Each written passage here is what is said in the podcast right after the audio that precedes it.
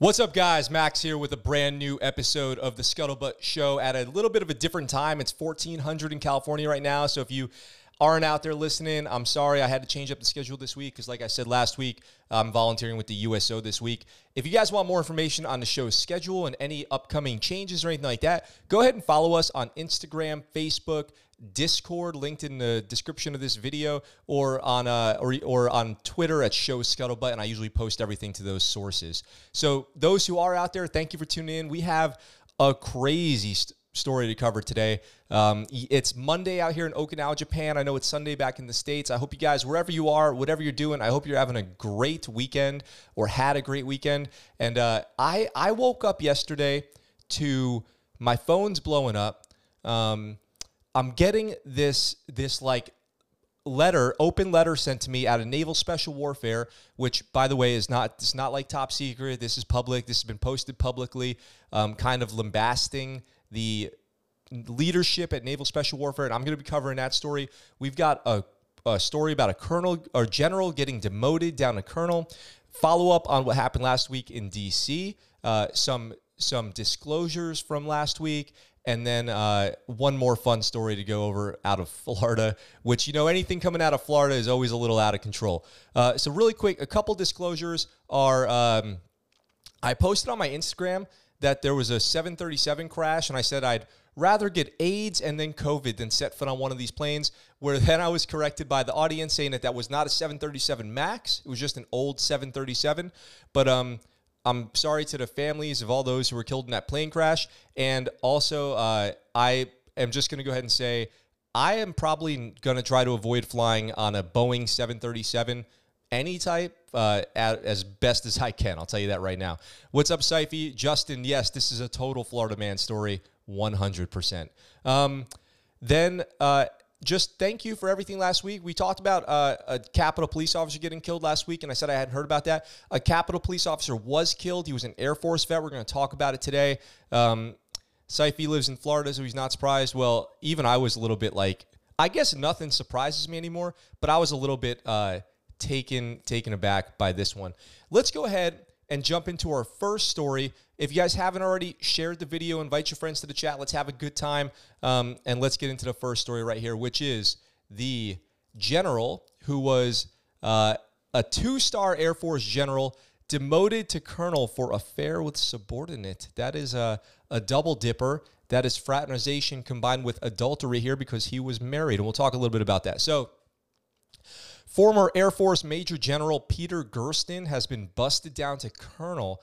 By the way, general getting busted down in rank is like a serious action. I mean, you're talking like very, very, very, di- like I remember particularly the admirals in charge of the fleet back in like 05, 06, the Westpac that I was on, the Ronald Reagan strike group. There was this big thing called the Fat Leonard bribery scandal.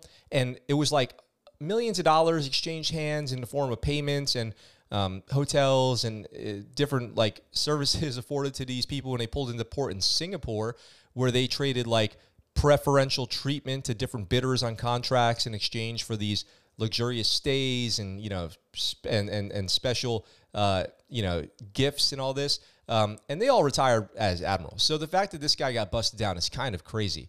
Gersten received an Article 15 classic Hit him with the Article 15, classic move. The highest form of non judicial punishment and retired on January 1st. An Air Force spokeswoman and said Air Force spokeswoman Ann Stefanek. Investigators also found that Gersten had inappropriate relationships with two other women between 2010 and 2019, according to Oriana Pawlyk of Military.com and Stephen Losey of Air Force Times, who first reported the investigation's findings on Friday. In June 2019, Gersten was fired as head of the Air Force Center at Nellis Air Force Base, Nevada, over an alleged inappropriate relationship.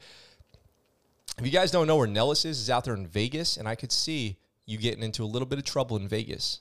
I bet Nellis has some crazy uh, NJ like NJP or hearing. Uh, we call them captain's mast in the Navy, but um, I'm not sure what they call it in, in other branches. But I bet they have some total crazy. Uh, crazy ones out there. I'd love to hear the trouble that people are getting into out there. Investigators determined that he began.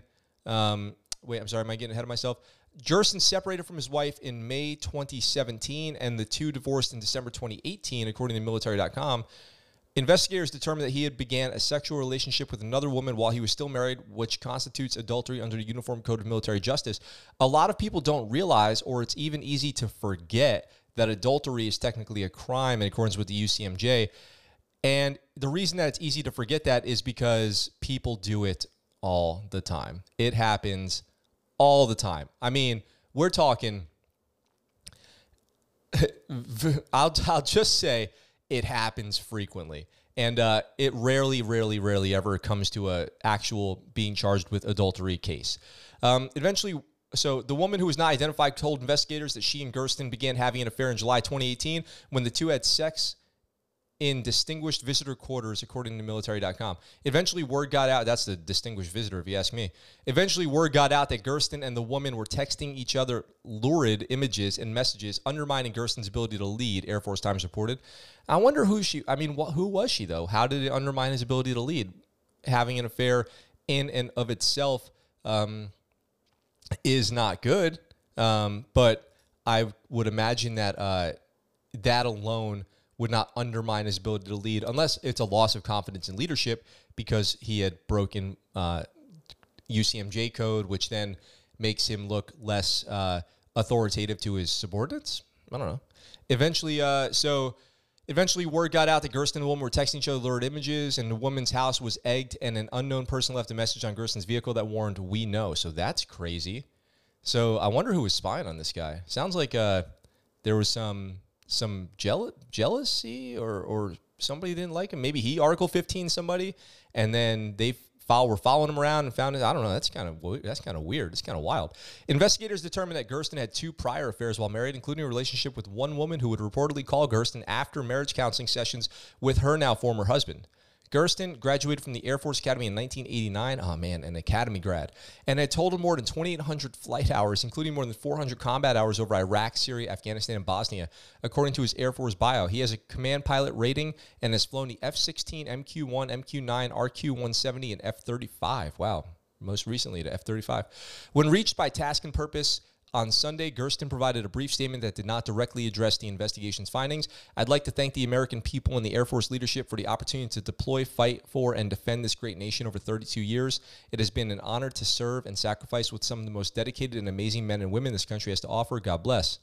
So that is his final statement to the uh, to the fleet. There, what happened here? Hang on a second, guys. What, what's going on? Um, so that is a kind of a crazy story. Let me see. Let me catch up on the chat real quick. Anyone else having a video cutting in now? Ooh, might just be my service. Uh, I hope not, guys. Let me know if there's any problem with the video. I am in a different. I'm doing this at a different time, so maybe my internet's not working as good. I uh, I hope that you guys are getting okay. I'm showing excellent service here. Um, let me know if this is. Let me know if it's getting any better uh, as we go. It's a different time of day. I feel like more people might be on the internet now in the morning, and we share bandwidth out here in Okinawa. So I'm hoping I'm uploading okay, um, and you guys can hear me uh, decently. Um, so Justin, let me know if this gets any better. Carlos says I've seen an EOD tech get NJP'd for it. Crazy, Carlos, crazy. Got with a hooker. Oh my gosh. So what was he NJP'd for? Was he NJP'd for adultery or for getting with a hooker? Because both of those are illegal. That's a into, into that human trafficking stuff. Rachel, hi Max. I have family in Florida and they sent me this article, crazy stuff. Stream was buffering for a couple seconds, but it's good now. Thank you very much. Okay, so Rachel, uh, Florida, there's always crazy stuff coming out of Florida, um, and we're going to get to some of that today. It's uh, it, it should be a fun one. Um, actually, it's our next story. So, yep, like I said, uh, sorry if there's something going on with the stream today. Um, different time, uh, different internet usage. For example, when my wife and I are trying to watch Netflix in the evenings, uh, we watch it. It looks like we're watching TV in 1983 um, anytime after 6 p.m. because everybody on our block's doing exactly the same thing, streaming Netflix. Okay, so we do have another story today, and this one comes out of Florida, and it is uh, totally bananas. Um, when I first, when this first popped up on my radar, I was like, um, "What is what's the what's the upper limit on stuff coming out of Florida? Like, is there is there any any like who's writing the script out of Florida? Like, is there any limit to what those people out there in Florida getting themselves into? Uh, Seifi, I, I remember you just a minute ago said you were in Florida. Uh, have you? What's the craziest thing that's ever happened uh, where you're at? T- share one of those stories with me here. Um, so let's go ahead and get to this new story here, which is uh, Florida man arrested for stealing remains of deceased veterans for religious rituals. Florida man arrested for stealing. I'll say it. Let me say it again.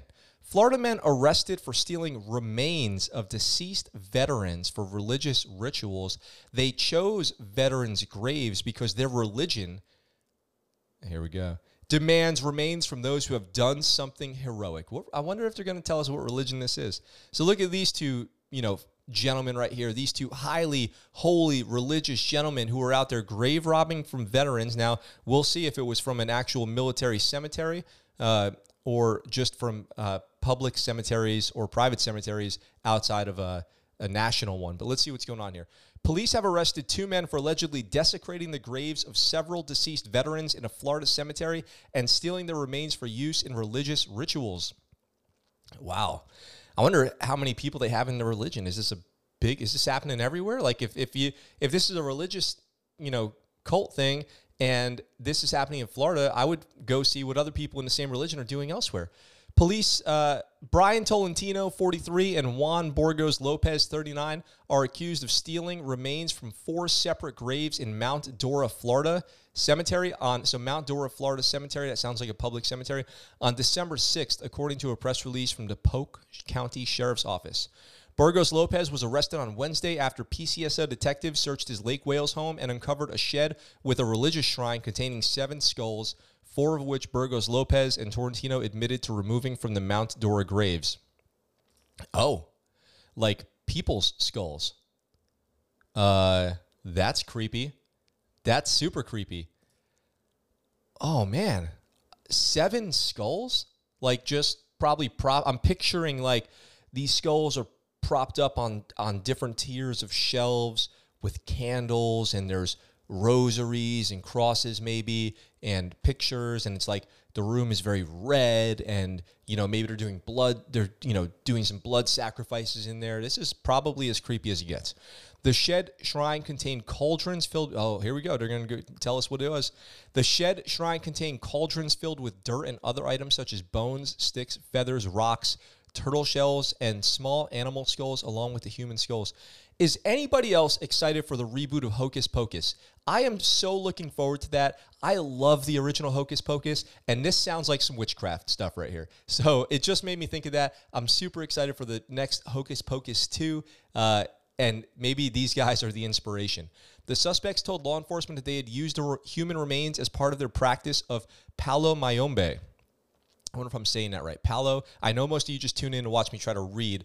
Palo Mayombe, a West African derived religion that specifically involves the use of human skeletal remains placed within r- ritual cauldrons, according to a March 2015 issue of the Academic Journal of Forensic Scientists International. According to PCSO, the suspects told detectives that they chose veterans' graves due to the fact that the religion demands that the remains are from those who have done something heroic. The remains were identified as Henry Britton, an Army private and Korean War veteran, Elbert Carr, an Army sergeant and World War I veteran, and Calvin McNair, a former Marine Corps military policeman who was buried in his dress blues. This is horrible. The suspects also removed the remains of Annie Fan- Faniel, a good Samaritan and caretaker. Burgos Lopez, who owns a store that sells herbs and essential oils. There's that essential oil stuff. Who, who in the chat sells essential oils? You let me know along with items used in Palo rituals, identified himself as Tata or a religious leader and regularly produces YouTube videos discussing different Palo Mayombe rituals. Tolentino is a convicted felon with previous arrests for cocaine possession, drug possession with intent to distribute, grand theft, armory, robbery, and a and robbery of a bank back in 2000. So this guy's already looking to get a to get ahead, to get a couple um, to, to cheat the system a little bit and get ahead by probably casting spells.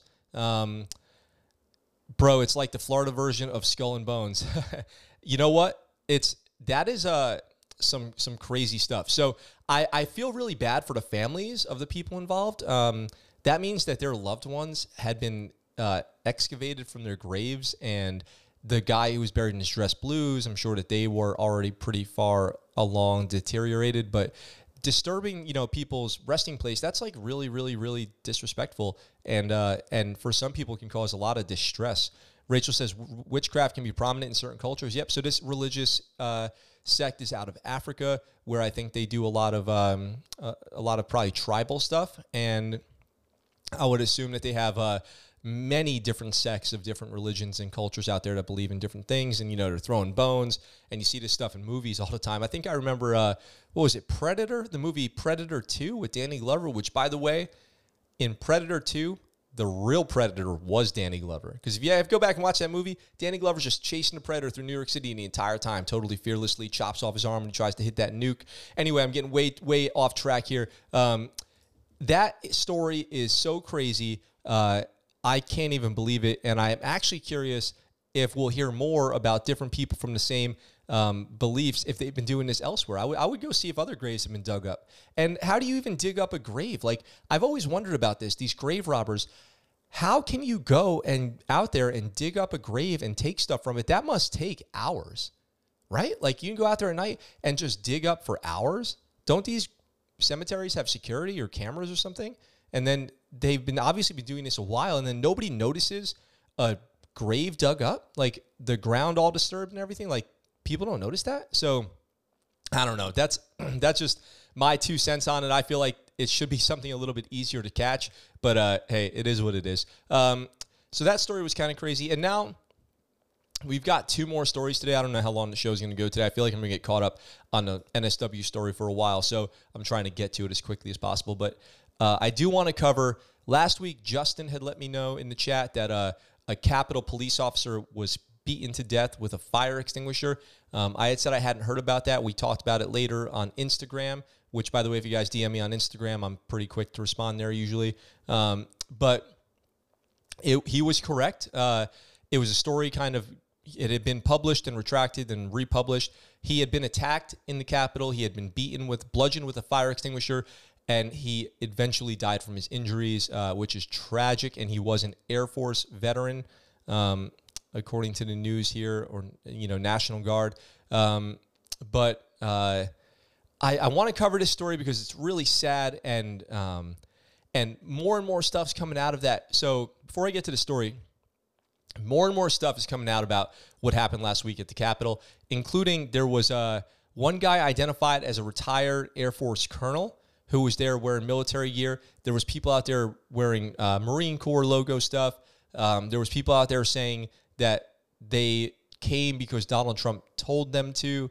There was people out there uh, showing up with like flexicuffs, and I've heard reported on the news that they, you know, insinuated that there might have been a plot to um, to kidnap and try, you know, do like a, a trial, a citizen's trial um, of some of the uh, politicians who what was it Rudy Giuliani who said let's go give him a trial by combat and and the reaction of people after hearing that was so visceral and you could see people really took that literally and maybe he meant it literally.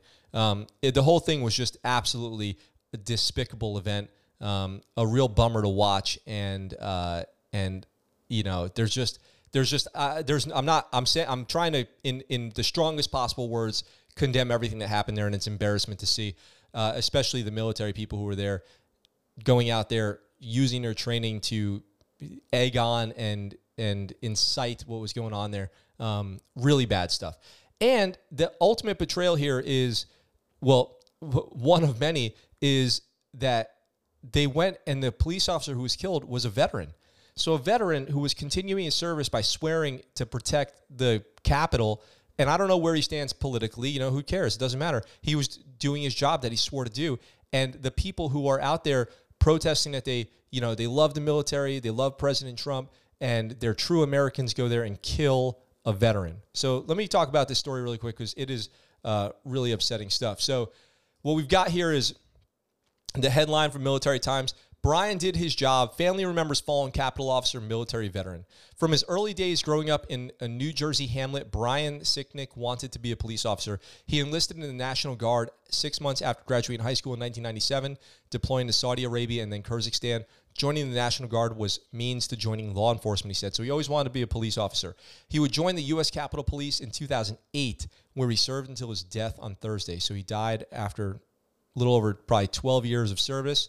Um, in the performance of his duties. After being attacked as rioters seething over President Donald Trump's election loss stormed the U.S. Capitol, believing the president's false claims of a rigged election. His brother told me Brian did his job, said John Krenzel, the mayor of Sicknick's hometown of South River, New Jersey. A congressman had asked top military officials that he be buried with honors at Arlington National Cemetery. And I am sure and I hope that he gets his wish there and got a positive early response. Sicknick's death has shaken America as it grapples with how an armed mob could storm the halls of the U.S. Capitol as the presidential election results were being certified, sending hundreds of lawmakers, staff, and journalists fleeing for safety. Videos published online show vastly outnumbered Capitol police officers trying in vain to stop surging rioters, though other videos show officers not moving to stop rioters in building. There, I did see eyewitness accounts of some of the uh, rioters who were interviewed on the news. You can find this on YouTube.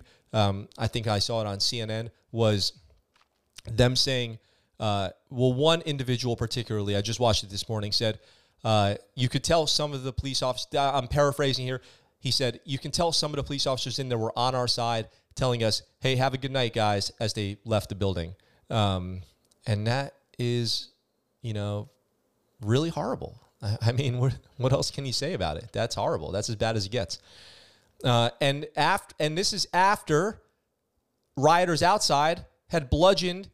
Imagine you're a, a Capitol police officer. You're inside the Capitol building. You're like, hey, you guys got it. You're, you guys are patriots. And outside, they had just murdered one of your coworkers. Wow, that's pretty sickening. I just, I'm, I'm like stunned by my own thoughts right now of, of how gross that is. Capital. So, as the halls of the U.S. Capitol as the presidential election are being uh, certified, sending hundreds of lawmakers, staff, and journalists fleeing for safety. Videos published online vastly outnumbered at Capitol police officers trying in vain to stop supporting rioters, though other videos show officers moving to stop rioters in the building. Police leadership badly miscalculated the threat, despite weeks of signals that Wednesday could get violent. Yeah, uh, they were. I, you could easily find stuff of people saying you know, January 6th, we're going, we're going to DC. It's happening. How would you not be prepared for that? It's really bad. And they refused Pentagon help three days before the riot and again as the mob descended. Under withering criticism, the police chief resigned, as have the chief security officers for both the U.S. House and Senate. The Capitol Police said in a statement Sicknick was injured while physically engaging with protesters.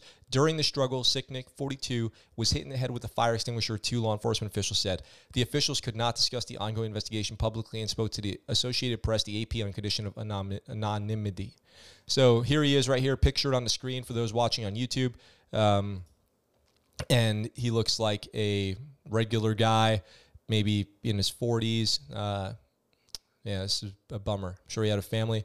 Representative Elissa Slotkin, Democrat from Michigan, says she has asked Chairman of the Joint Chiefs of Staff General Mark Milley, Army Secretary Ryan McCarthy, and Air Force Chief of Staff General Charles Q. Brown that Sicknick be buried with posthumous honors at Arlington. Officer Sicknick died in the line of duty as a U.S. Capitol Police officer but did so living up to the oath he swore in the military to protect and defend the Constitution. She in her request she got an encouraging early response from the Army. Um, aren't all honorably discharged veterans eligible for burial at military national cemeteries? Um, correct me if I'm wrong there. The Office of the Secretary of the Army has received requests on behalf of U.S. Capitol Police Officer Brian D. Sicknick, a veteran, and fully supports the request for posthumous special honors and burial at Arlington. Sicknick was the youngest of three boys growing up in South River, a small borough of about 16,000 people in central New Jersey, 20 miles from Staten Island. He graduated from the Middlesex County Vocational and Technical School in East Brunswick, New Jersey in June 97. Superintendent Intendant Diane Valou said school records show Sicknick wanted to be in law enforcement. The school will honor him by planting an oak tree on campus to symbolize his strength. He enlisted in the New Jersey Air National Guard that December, still a teenager, first deploying to Saudi Arabia in 1999. and 2003, deployed to Kyrgyzstan. So uh, he was probably supporting operations in Iraq and Afghanistan out of there, where the U.S. military operated a transit base supporting the war. In, okay, he was honorably discharged in December of that year. After the U.S. invasion of Iraq in 2003, Sicknick became a vocal critic of the war, writing several letters to the editor of a local newspaper that sharply criticized former President George Bush for his management of the effort. You know what's interesting is a lot of people who were critical of the Iraq war early on were called, you know, um, foolish and that Saddam Hussein has to be overthrown and they had weapons of mass destruction, only to learn later and be acknowledged by President Bush himself that the war in Iraq was a mistake uh, based off of faulty intel. So what you know, what you'll hear people say is, at the time, the intelligence seemed correct, but you know what I think is it it was you know probably known to be intelligence that was manufactured um, to justify going into Iraq, and uh, and the end result is what we you know obviously we all know how that played out. So let me catch up on the chat real quick. Um, Justin says, "Oh, Rachel, witchcraft prominent. Rachel, the military is not supposed to be politically affiliated with any party. So just to uh, to address that really quick, Rachel, the military is an apolitical organization who has sworn its allegiance to the government. So you swear an oath that you will support the government against all enemies, foreign and domestic, and it does not matter who the president is. It does not matter who the politician is. You swear that you will pledge your loyalty to following the orders of the officers appointed over you, including you know the office of the president of the United States veterans can have many political views of their own, and they do, of course, including Sicknick here, who expressed uh, disdain for what was going on in Iraq with President Bush. And there's a very diverse culture within the military politically. Uh, there's this, uh, you know, stereotype of the military being all, you know, high and right on politics and, you know, hardcore gun toting, um, you know, freedom loving patriots. And for and for the most part, freedom, love, and patriot is a good description, but that doesn't mean we're all conservative Republicans. Uh, there's a massive population of Democrats uh, and people who don't align with one political uh, party, one way or the other. Um, and then there's a lot of people who totally fit the stereotype too. That's true too.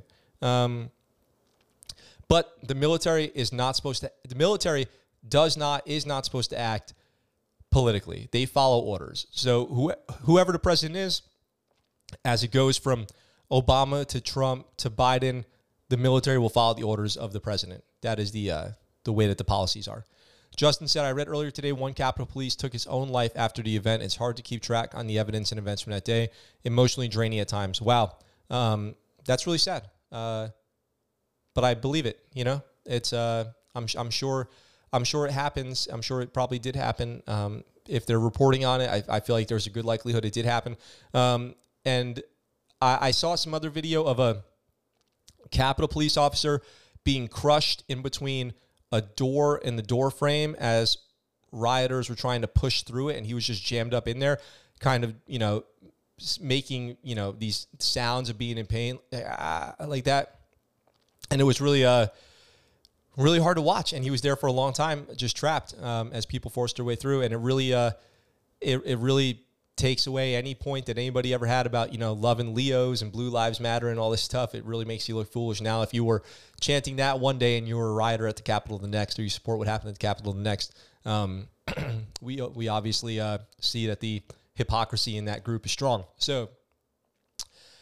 Um, in a statement issued Friday, Sicknick's family said he wanted to be a police officer entire life and had joined the Guard as a means to that end. At least he got to live out his dream for as long as he could. I hope he was happy um, in his life. A biography issued by his family says Sicknick cared for rescued dachshunds in his spare time and rooted for the New Jersey Devils hockey team. He is survived by his parents, Charles and Gladys Sicknick, his brothers, Ken and Craig, and his longtime girlfriend, Sandra Garza. Man, that's heartbreaking. That is really heartbreaking. The family asked the public to respect his wishes and not making Brian's passing a political issue. I guess they know that that's probably not what he would have wanted. Brian is a hero, and that is what we would like people to remember. Okay, that's the that's fine. That's what I'm uh, going to go with. On Saturday, New Jersey Governor Phil Murphy ordered that the U.S. and New Jersey flags be flown at half staff at all state buildings facilities in honor of Sicknick, saying he embodied the selfless spirit of his native state. Officer Sicknick gave his life protecting the United States Capitol and, by extension, our very democracy from violent insurrection, Murphy said. His needless murder at the hands of a mob bent on overthrowing the Constitution he had dedicated his life to upholding is shocking. It is my fervent hope that the rioters whose actions directly contribute to his death are quickly identified and brought to justice, which it does seem like to some extent that is happening because I've seen reports of many people getting arrested who were present that day. Many of the big figures, the big faces of the event have been arrested. They've been identified. They are publicly out there now. You can kind of see who these people were. The person who carried the the platform out of there, I don't remember what it was called, uh, who carried the podium out, the guy who had his feet up on Nancy Pelosi's desk, the guy in the uh, hat, the, the Viking hat, um, the guys who had showed up with military gear. There was a report of somebody showing up with a rifle and a dozen Molotov cocktails just really scary, sickening stuff um, that shows you people showed up there that day prepared for violence, prepared to be violent. So um, I guess uh, I guess that's that. Those people showed what they're about, um, which is rebellion, violence, and the word treason is not over overused in this case. Totally, and it's sad stuff. Rachel says the mindset you have to have to beat someone to death for doing their job is mindless. This is so sad. Yeah, it's really sad, Rachel. It's really sad. Um, I can't imagine uh, why this person's not been arrested. There has to have been dozens of witnesses and videotape, and I'm sure it was probably on you know tons of cell phone video. Uh, I'm sure. I hope I you know if I don't know how big my outreach is here, but if somebody out there knows something or has some uh, evidence in this case, I would recommend you send it to law enforcement officials so that they can do their job and bring to justice the person who's responsible for this man's death. Uh, he was a honorable. Uh, he served honorably in the military. He uh, wanted to be a police officer his whole life, became a police officer. I support good police officers 100%. He was out there doing his job and uh, and he was killed in the line of duty. And so I hope that they find the person who did it and give him life in prison or a death penalty or whatever he's going to get, as well as all the other people who were responsible for orchestrating that thing. Um, and that's what I think about it. So I told you guys at the start of this thing, the headline article today is Naval Special Warfare Falling Apart. Uh, I, I, my phone blowing up yesterday, blowing up with uh, this letter. So I, I, wake up yesterday to this letter in my inbox, and it is from uh, coming from people I used to work with, people I knew, people who go, "Have you seen this?" Um, and it was posted to Reddit. Just to be clear, um, I'm not uh, unveiling some big secret thing. This was posted to Reddit. But let me start with um, you guys may or may not know this about me. I talk about it sometimes. I served in Naval Special Warfare as what's called a tech. Uh, I was in my rate in the Navy was AT, and I went and did special programs. There's a handful of special programs opportunities out there where you can go work out of rate doing different things.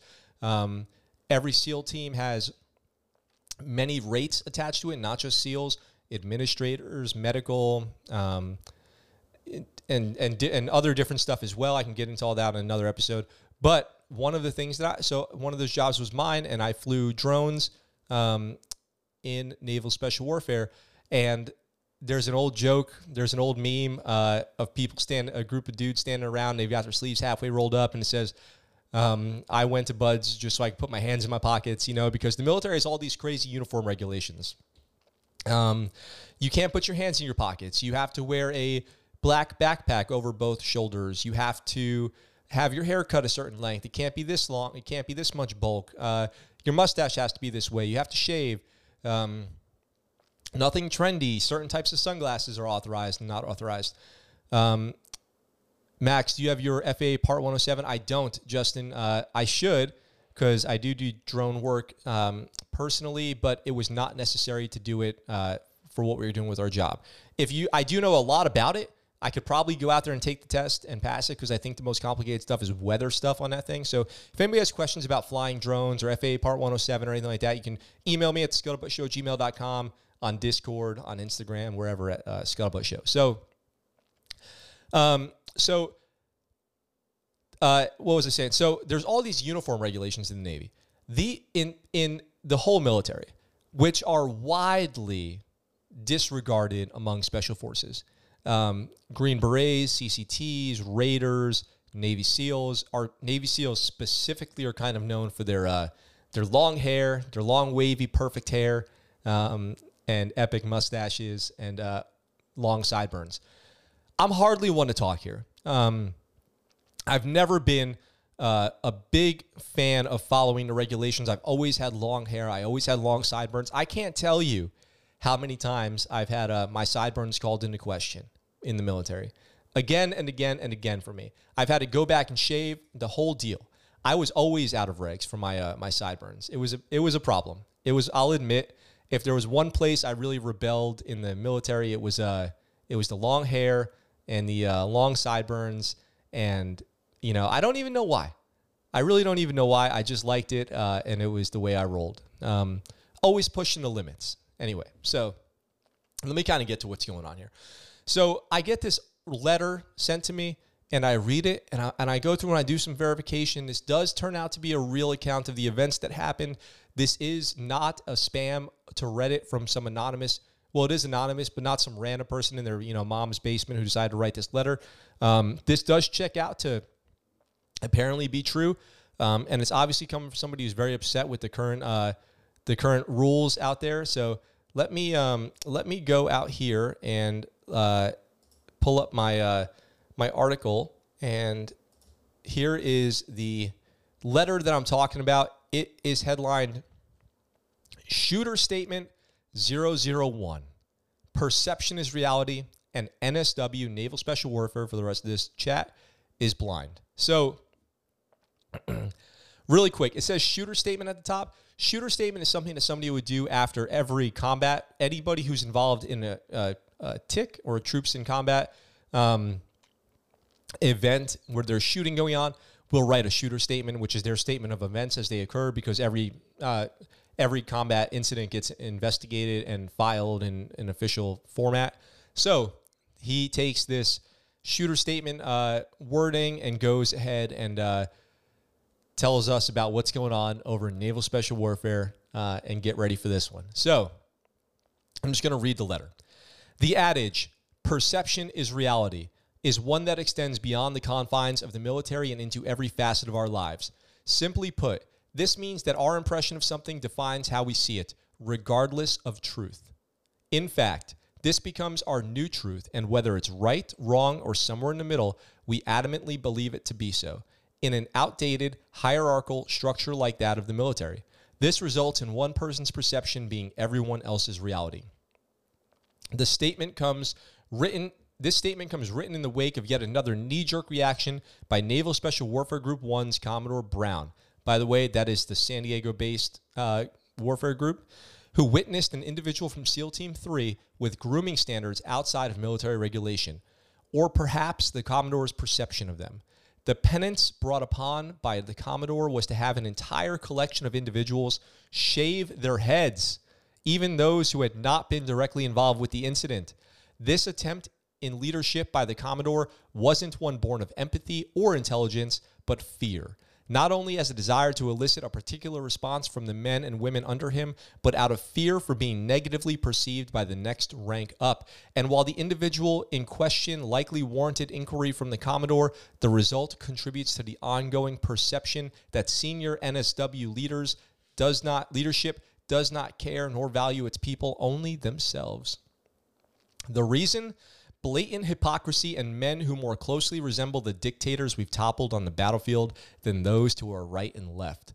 Why is it that an instant upwards of four, why is it that in an instant upwards of 40 men can be instructed to shave their heads for subjective insubordination in the middle of a stay-at-home order at the direct request of the commodore but platoon level leaders are brought up on charges of hazing for the same punishment why is it that this punishment was executed in a matter of days, but it takes months and years to remove individuals who cannot perform to the minimum standard that is set and agreed upon by the NSW community if they're removed at all.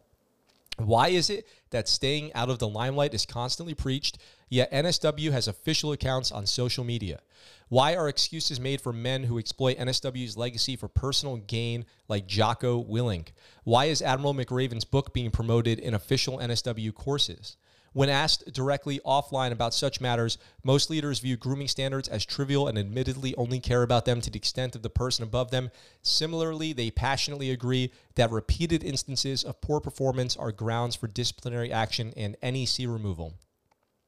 An NEC is your naval enlisted classification or aka you're classified as a SEAL. So basically saying removing your SEAL classification and making you just a regular sailor. NSW leadership can continue to assert that grooming standards are directly linked to professionalism, though it's doubtful that any individual could intelligently explain how that's possible, outside of the fact that such standards are enforced only out of fear of disciplinary action from the next rank up, or on the contrary, perhaps someone can begin to explain why we reward men who display incompetence in operational positions with roles that inevitably take charge of them. Nevertheless, Actions always speak louder than words in the NSW community, and the perception from the ground is unanimous. NSW does not care about its people. Wow. So pretty strong words. Pretty strong words uh, from the person who wrote this letter about naval special warfare and about Commodore Brown and what he's going with. And I want to unpack this a little bit and start out by saying for the longest time, naval special warfare members had long hair, long sideburns, went unchecked, uh, wore their uniforms, you know, basically correctly. But when we were in the shop or whatever, we could have our sleeves rolled up here and there. We could go deep bloused, even wear shorts and t-shirt around work many times.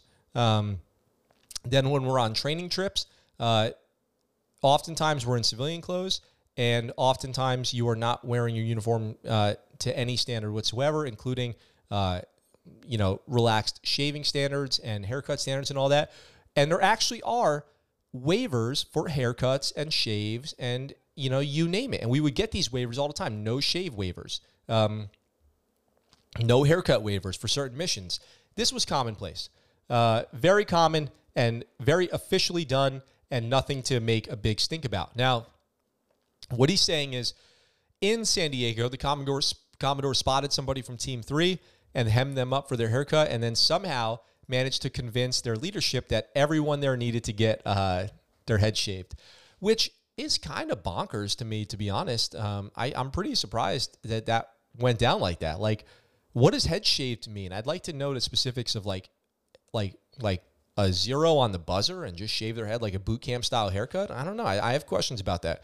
Um, he makes some good points and he makes some bad points. For one, I'd like to just really quick comment on what I think about hair and you know beard standards in the military. Um, do I care that you have to have short hair to be a good sailor, soldier, airman, marine? No. Do I think that shaving makes you a better sailor, soldier, airman, or marine? No. Here's what it comes down to for me personally. Um, the standards are clearly presented to you. They, there should be no surprise that you are expected to shave and get a haircut. You're taught that from day one. So when you don't do it, you're just ignoring the rules. You're ignoring the rules. That's the only part of this that matters to me. Is like, you know what the rules are. You choose to ignore the rules, which are part of the contract that you agreed to, because you think that you don't have to do it.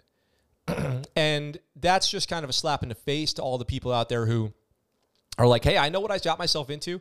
I know what I signed up for. It's the military. I knew f- from the day from the day I was a young boy or girl that the military has haircut rules. So you know, then you get in and you're like, nah, I'm just not going to follow these.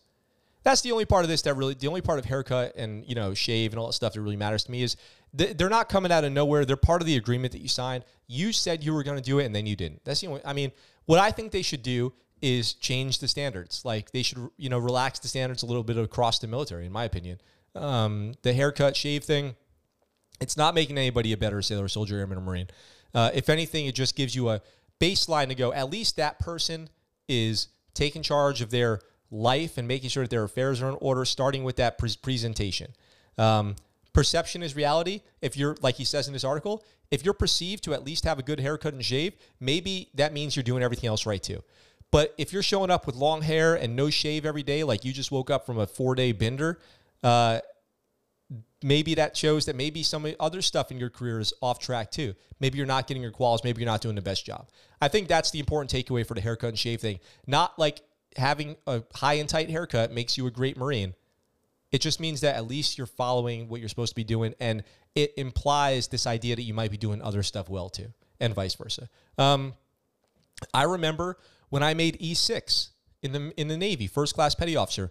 We had a first class petty officer leadership course with our command master chief, and on the third or fourth day, he took the six or seven of us who had made E6 to the Navy Exchange, had us sit outside on North Island, if you guys know what I'm talking about, by the food court and a little outside seating area. And we couldn't leave until every single one of us went up to some random person and corrected a uniform infraction. And I was like, Are you serious, dude? Are you telling me this is the best way we could be spending our time? When you make E6, what you should do is leave work, go to the food court, and correct uniform infractions. Is that the best use of our time? Is that what you want to impart upon us? to remind us that we have to defriend all of our buddies who are now just E5s to avoid fraternization and then go leave work, leave work to the Navy Exchange to correct uniform infractions. So he, he addresses this here too. He addresses this in this article. Now, I don't agree with everything he says in this article by a long shot. But I, I mean, a lot of it, I disagree with making 40 people shave their heads. I 100% disagree with that. He makes a good point here about how he says people who don't do their job, who don't do their actual job, or who suck at it get promoted. We, the military promotes people out of their current job to a leadership position if they suck at their job. That happens all you guys know that happens. You know that happens. Hit me up in the comments if you know that that happens. They take people who can't do their actual job and promote them or give them some kind of like you're going to manage this program. This easy thing to do. And you're going to be in charge of all these people because you can't actually do your job, so we'll just put you in charge. And hopefully the people who are doing the job just keep doing a good job. We'll just count on them to keep doing a good job. And we'll, you know, reward them with some rank eventually, maybe if it just so happens to happen. Um, and that that's true. That's true. That happens all the time. It's now I will I will add to be critical of this guy. this stuff about calling out Jocko and Admiral McRaven, who I just ta- who I just praised last week. Um, for doing a good job representing the a community and sharing lessons learned. You know, that's those are the names that are currently out there. But military members, including special forces, who then retire, okay, these guys are both retired, going out and writing books and giving speeches. It dates back to the beginning of time. If you guys want a great read, check out Smedley Butler's War is a Racket. Okay, General Smedley Butler, World War One, talking about how war is just a money making machine. The industrial military complex. Okay, the military industrial complex. Give that a read. A scathing report on the military's use of war to make profits. And that's from a general in World War One. Dick Couch, The Only Easy Day Was Yesterday, I believe was his book, writing about the Navy SEALs in the 90s. I read that book. When I was a teenager, I want to be a Navy SEAL. I was like, I'm going to go be a Navy SEAL. And, you know, I just ch- changed my outlook and I didn't end up going to do that or trying to do that. And he was in the teams and he wrote that book. And this this is all this is for for as long as t- as there's been special forces, there's been people writing books and telling stories, and those stories are critical. It's obvious when somebody's doing things with good intentions to help and when bad intentions to hurt or self promote. Like, uh, who's the guy who killed Bin Laden? Rob Garnett? No, not Rob Garnett. I'm sorry. I, Rob Garnett's somebody else. I did not mean to use that name, but his name's Rob O'Neill. Rob O'Neill. Um, Rob O'Neill, who is widely known as being like the abrasive, rough personality Navy SEAL who's taking the credit for shooting bin Laden. And there's a lot of people within the community who are very annoyed by that. And he made that whole stink on the airlines about not wearing a mask. And that might be a better example of somebody who's kind of taken the name, taken the title of SEAL, and using it as like a, a, a cash grab. Um, and there's, I mean, not household names, but dozens and dozens of examples of SEALs who are out there just giving public speeches and being motivators and all this stuff. And they're using that SEAL title for that. That is happening. I think using Jocko and Admiral McRaven as examples are this person expressing their dissatisfaction with leadership. They seem to have a little chip on their shoulder that they're mad about their at their commanders. Um, I, I would encourage them to go look around and say, well, he does acknowledge that maybe that person needed to be, you know, corrected, but not the whole rest of the platoon. I, I would assume this is like not it's not every SEAL at SEAL Team Three, but I'm sure maybe his platoon and sister platoon or something like that. Um, but he's he go he says he compares his leaders closer to the dictators they've toppled on the battlefield, and that could not be further from the truth. Are you are you trying to tell me that you believe that Admiral McRaven and Jocko and the Commodore Brown are more like Saddam Hussein? That's like saying Donald Trump is Hitler, okay? It's just not it's just not true. it is hyperbole. It is extremely exaggerated to say that Admiral McRaven is like Saddam Hussein or Osama bin Laden or something like that. And Jocko and Commodore Brown are more like dictators. I'm no, no. And now let me tell you where I really. Hey, Rachel in the chat says when it comes to promotion, is it one person who decides on who gets promoted, or is it a committee that approves the promotion? Sounds like there needs to be some auditing and approval process. Uh, Rachel, I'll address Navy promotion in general on another video, but it, it's supposed to be objectively based on your records uh, and your sir and your you know how your service record looks basically. Um, and for enlisted, a te- there's a big part of that that involves a testing process. But is there subjective stuff to that? Absolutely. Justin says somebody needed to get that bullet point 40 head shaved. Uh, yeah, could you imagine? It'd be like um, uh, maintain this haircut standard for 40 sailors. Uh, personally, personally oversaw haircut standards for 40 sailors. Um, in improving mission readiness by 100%. That would be the bullet point. So, um, let me let me just now be tell you guys why where this whole letter falls apart. Okay, talking about Commodore Brown being like a dictator. Let me tell you where this falls apart. Okay, a couple years ago, a couple years ago, naval special warfare starts falling apart internally. Massive reports of drug abuse out of the East Coast, cocaine abuse, the SEAL who killed Logan Melgar that we talked about last week, Eddie Gallagher, high profile trial, president gets involved, relieves the Commodore, relieves the Secretary of the Navy. NCIS is in trouble. And, and, other and, and other stories too. There's a current one taking place. It hasn't really hit the news yet, but coming out of SEAL Team Seven uh, from you know 2018, that is it's not private information. This is ongoing stuff, and I'll cover it once there's some solid information to cover. I sat in on a speech where the Commodore said, "Naval, the legacy of naval special warfare is getting destroyed by these things, compounding one after the next after the next, and the public perspe- perspective." perception, the public perception of Navy SEALs is becoming really bad really bad. And what they said then was there going there was going to be a massive shift in culture. They put it out. There was a big speech. A, a speech went viral on on the internet, on YouTube and Facebook, of the Navy SEAL chief of Navy SEALs giving a speech about uh, out on the East Coast about how the drug abuse and everything's got to stop, and the culture's being destroyed, and the reputation's being destroyed, and and this stems from that. This is the ongoing. See, we already forgot. We already forgot about that, right? Because we don't headline news, headline news, headline news, 10 second attention span. We already forgot that a couple years ago, the whole legacy of naval special warfare was on the line because of all of these negative incidents and people going out there and becoming like famous, you know, badass SEALs talking about like all, you know, for profit and all this stuff, giving speeches on their on their service. Um, and this crackdown was made.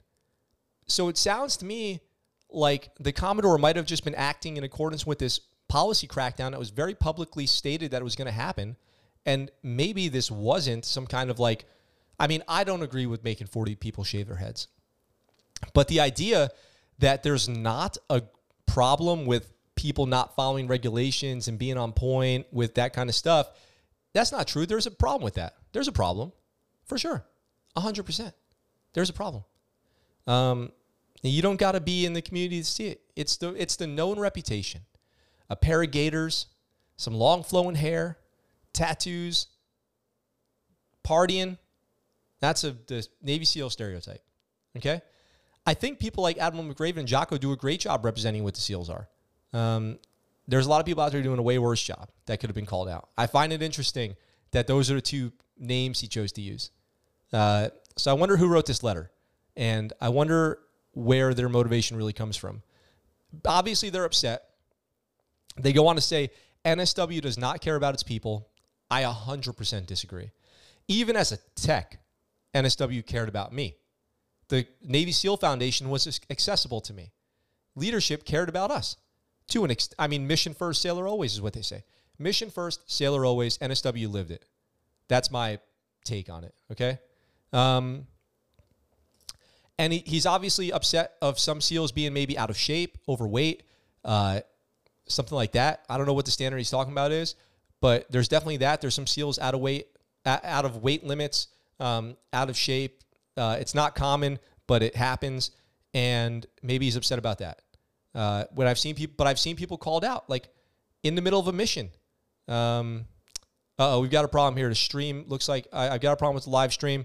I don't know if you guys can hear me. Um, if you can, uh, I'm seeing on my screen here some problems with the live stream. Luckily, we're almost done here anyway.